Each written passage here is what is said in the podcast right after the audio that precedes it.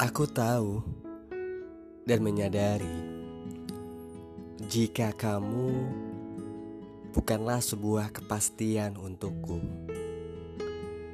tapi entah mengapa menunggumu masih menjadi kebiasaanku sampai saat ini.